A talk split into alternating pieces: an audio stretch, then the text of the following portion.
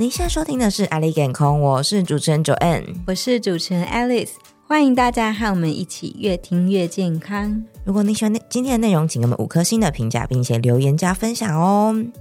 Alice，我们上一集已经聊到失智症的一些预防的方法，那、嗯、还有一些比较初步的症状。是，那上一集我们的医生有跟我们提到说，有些家属方面要面临的问题，这是长期抗战。那我们今天就邀请到长庚医院神经内科，还有我们失智中心的徐文俊医师，徐医师好。好，各位听众大家好，还有两位主持人好。医师，我们上一集已经特别提到说，哎，失智症有分早期嘛，然后还有一些重度的状况。嗯，那医师上集也跟我们提到说，哎，家属的部分，其实这也是我们现在大家所面临到的问题。因为有时候失智症啊，他在他在最后呢，已经没有病逝感了嘛，那其实是家属才是面临最大的难关。哎、嗯，医师，我想请问一个问题，就是在失智啊，从一开始出诊嘛，那到后来这个时间会维持多久？好，我们现在。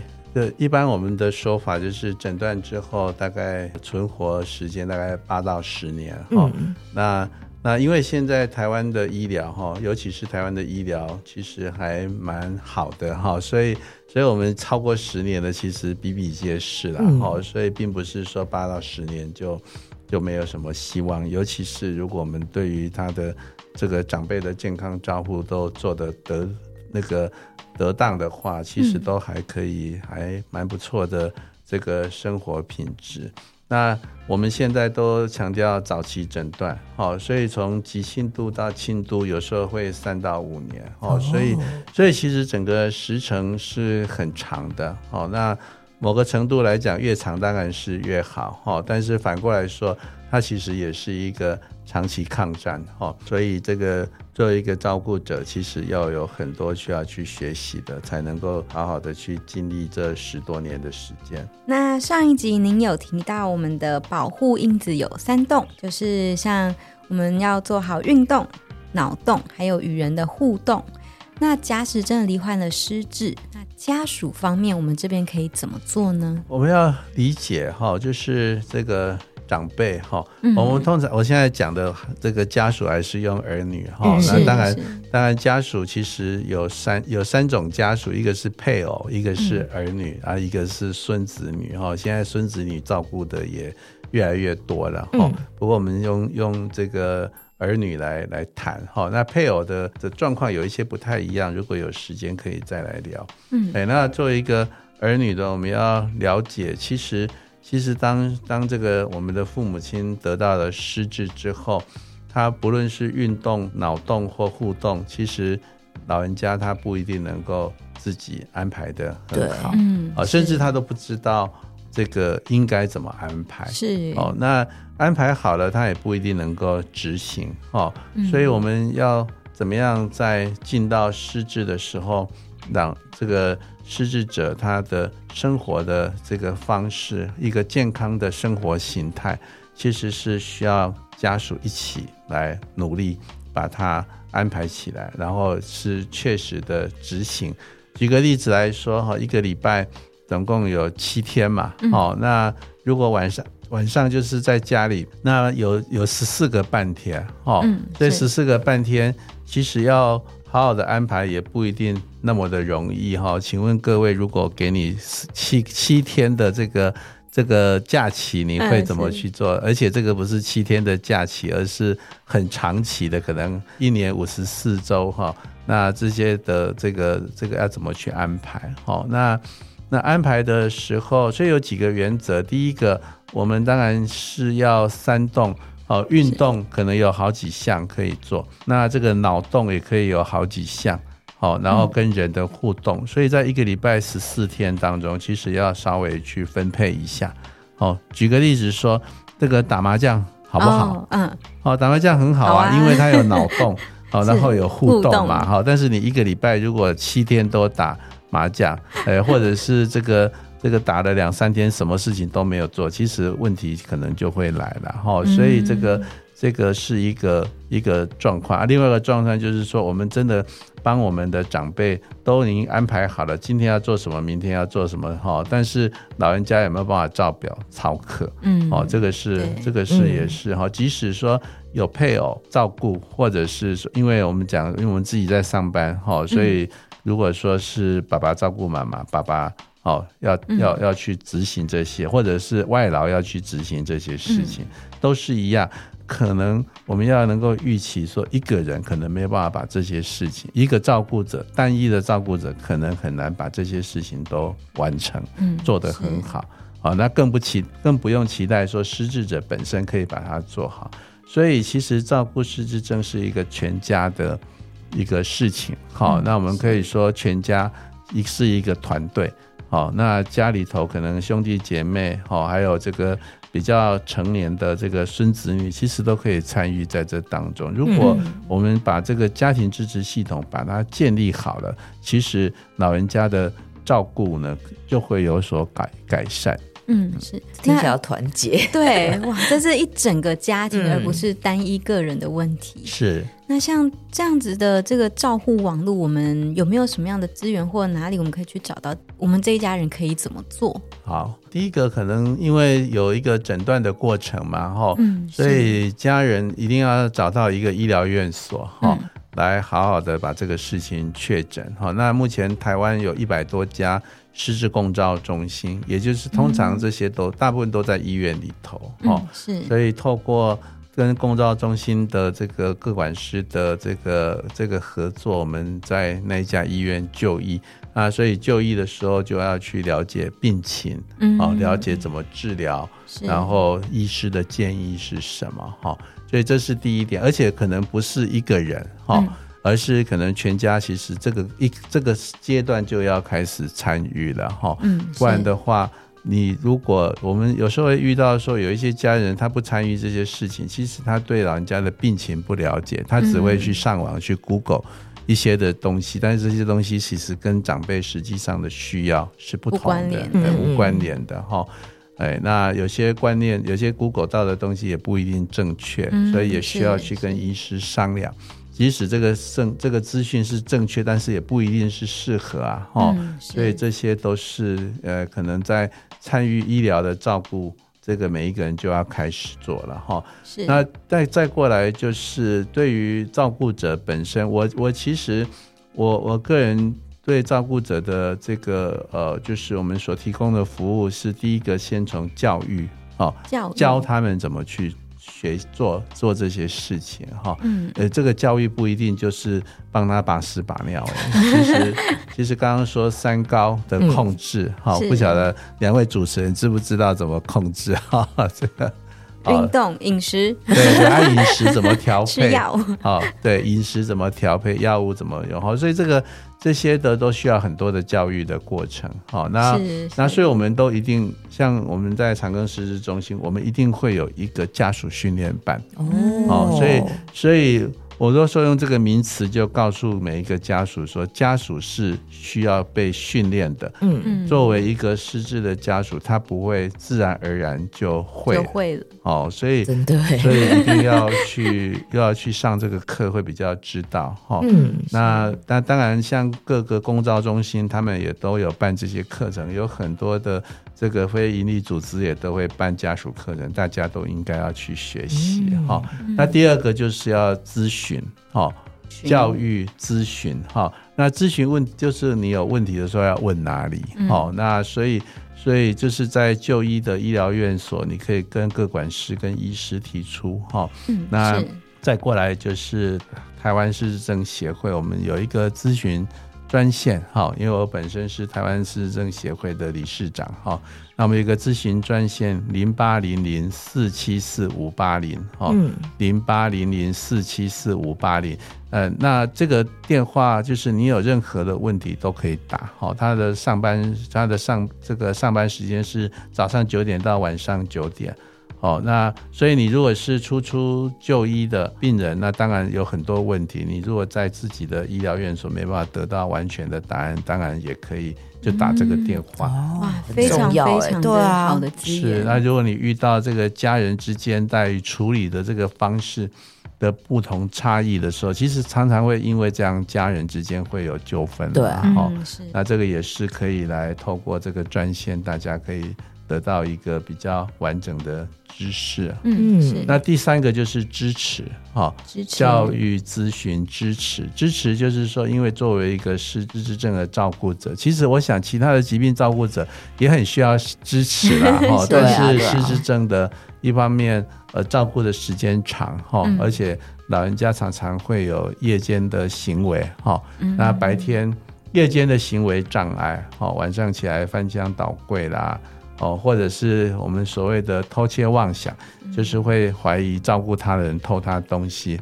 哦，这个很特别哈，因为因为老人家因为认知功能的关系，所以他他会有一些妄想，就是没有的事情他会觉得有。嗯，那他也不会去怀疑那个三四年不见的这个这个儿子，嗯，他会怀疑跟他住在一起的这个亲人哈。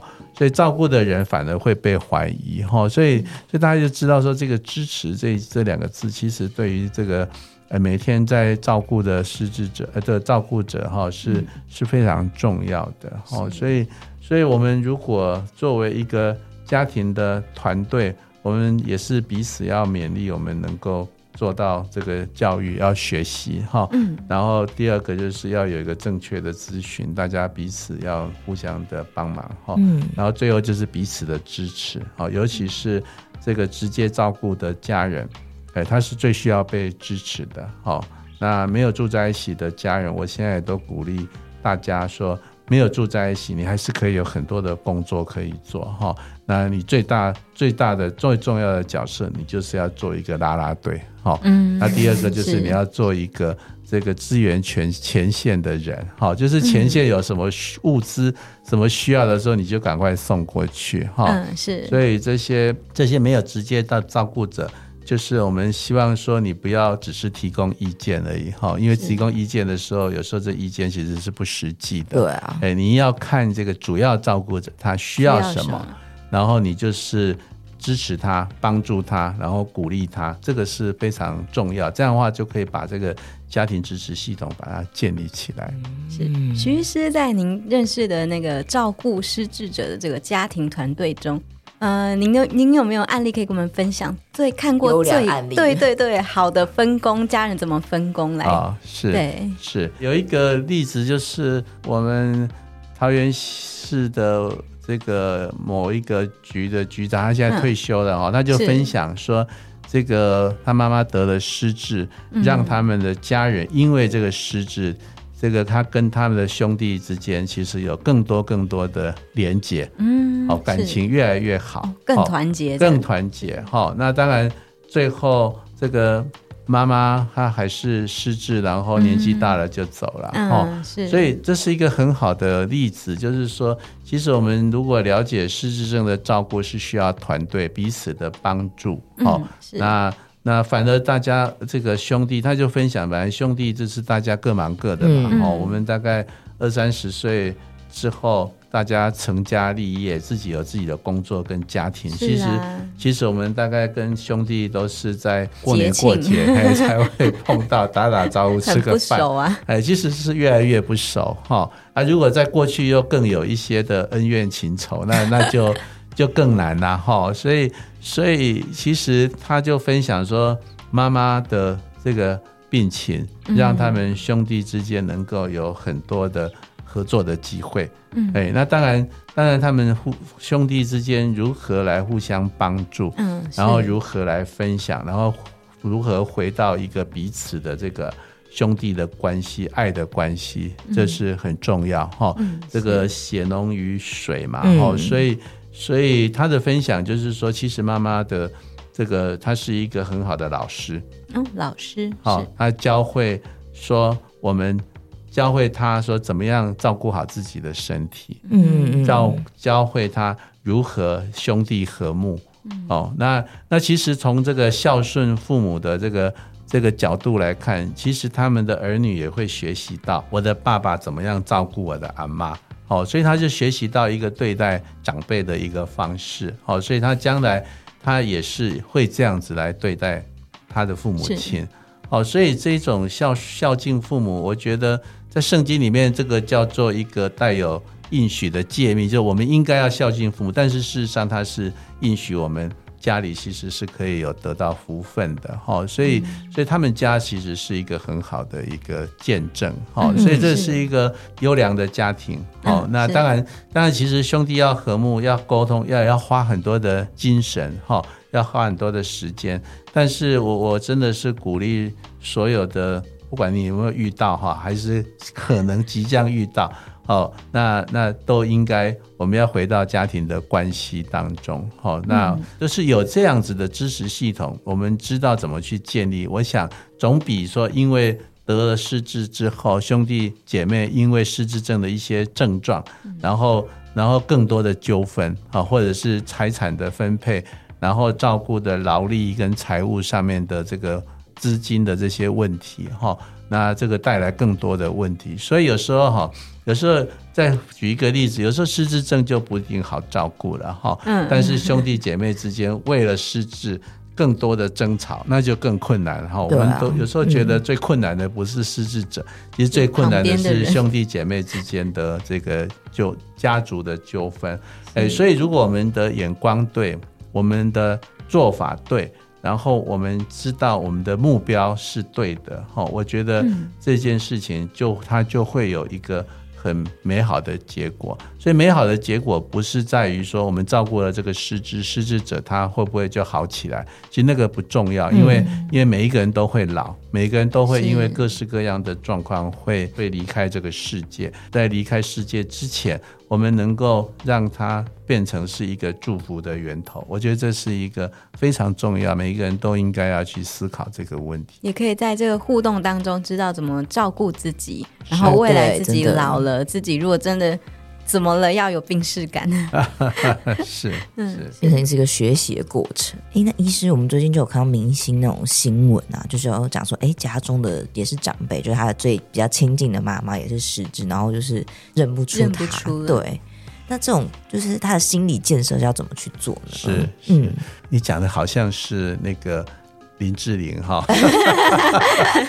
对，因为因为他有公开了他这个问题啦，哈、嗯嗯，所以我们大概就可以谈谈论哈。嗯，那就是蔡康永在访问这个林志玲的时候，就问到他妈妈失智的问题哈，所以所以林志玲说到这个一件事情，就是说他妈妈失智了，然后他在他的妈妈旁边发现了这个他妈妈居然不认识他，嗯嗯嗯，好。然后他就心里非常非常的难过，原因就是说，这个人是在在就在活生生的就坐在坐在我旁边，但是他居然不认识我，他好像也没有跟我在一起哈，嗯，所以这个对于一个爱妈妈的女儿来说，其实是一个伤痛。对啊，所以其实其实我很想告诉。这个林小姐哈，志玲姐姐哈，这个问题是这样子，可以这样子来看哈。所以其实就是说，每一个父母亲都会各得各式各样的疾病哈。那妈妈得了失智以后，她慢慢的不认得人哈。那不认得人，其实。并不是妈妈自己故意的，那是因为病情的关系。嗯嗯哦，所以所以因为病情的关系，我们站在体谅妈妈的这个哦，或者是同理妈妈的这个角度来说，其实我们心里头还是会认为她，其实她看到我，她心里应该还是有这个这个是我的女儿的感觉。那现在不认得你，是因为病情在。干扰哦，那第二个就是说，其实这个妈妈的存在这件事情就是非常非常的重要，嗯，哦，就是她活着，她有她的意义在，因为呢，小时候是妈妈照顾我，对，嗯，哦，那那现在我来照顾她，哦，虽然我们小时候还可以叫妈妈，现在妈妈不能叫我的名字，但是我们还是一样是从一个完完全全没办法说话。然后只会哭的人，慢慢被妈妈带大的哦，所以，所以其实如果我们回到这样子的跟妈妈的另外一种关系的连结的时候，其实他现在有没有说话，其实不是最重要的事情。好、嗯，当然我们都希望妈妈在我旁边，她还是可以说，还可以说爱我，还可以说什么。好，那那这个妈妈的在。其实就是一件意有意义的事情哈。那第三个，其实哈，我们可以尝试。其实虽然妈妈不认得我，但是妈妈可能知道我的味道。哦，味道就是说，很靠近她的时候，你身上一定会有你的这个特别的，比如说你用的香水，还是我们平常身上就有一些的香味，或者是口腔的味道，哦，或者是温度，然后我们触摸它的方式。其实我们可以尝试用各种方式，我们能够来重新跟我们的妈妈来建立这个连接。嗯，哦，那建立这个连接之后，我们可以，当然我们也可以借用其他的像音乐啦、声音啦，因为他的听觉、他的视力，其实触觉这些都是好的哈。所以，我们通过这些各式各样的感官，然后来跟妈妈重新建立连接，其实还是有机会的。嗯，哦，那。我我们其实好好几个家属都有跟我分享过，就是说他的这个他的妈妈或者他的太太得了失智，已经到了重度了，然后好多年了哈，那就突然他太太跟他说谢谢你。哦哦，你知道那个就是，其实我们现场听了都觉得快要掉眼泪哦，因为他照顾了他好几年，听到了这一句话，其实比什么都重要。对，一方面。除了说他觉得他的照顾，他的辛苦好像得到回应，被看到了，被看到了。但是其实这一句话也是让我跟我的太太重新建立连接。嗯、哦，所以这个连接是很重要。那我们不不要看表面的这个连接，那我们可以尝试用别的方式，我相信是有可能的。哈、哦，嗯、所以所以找出妈妈喜欢的歌，小时候她唱给你的歌，她喜欢的这个一些的声音啊，我们可以或者是讲，就是每天都讲话给他听，他还是。可以在他好的时候，他还是可以有一些的回应的。嗯，像虽然这个记忆可能短期记忆丧失，但是永久的那种感受啊、感觉，整个环境带给他的安全感，这些它是存在的。是，而且这个很重要。嗯、其实我们虽然说要活在当下，嗯、但是事实上，当我们在探究这个跟妈妈的这个。过去的关系的时候，嗯，过去的美好的回忆的时候，其实那个是也是一件非常有疗愈的事情啊，嗯啊，所以你说妈妈的存在有没有意义？其实是很有意义。你从这个角度来看，你就会知道说，哦，这个妈妈在这边可以让我来跟她重温很多很多过去的这个。这个事情哈，其实那个爱是在的，仍然是在的，虽然只是妈妈不能说而已。嗯，哇，好像看到新的希望一样，重新建立这个关系和连接，那种心灵的那种对。开阔了，对对，就不是一个很绝望或者是再也不可逆的事情。是，那这个是一种灵性照顾了哈，其实。就从这个这种这样子的思维或这样子的学习，其实我们当我们面对各式各样的生活的困难的时候、困境的时候，其实这些都是可以用的原则。嗯，哦，所以失智者是我们的老师。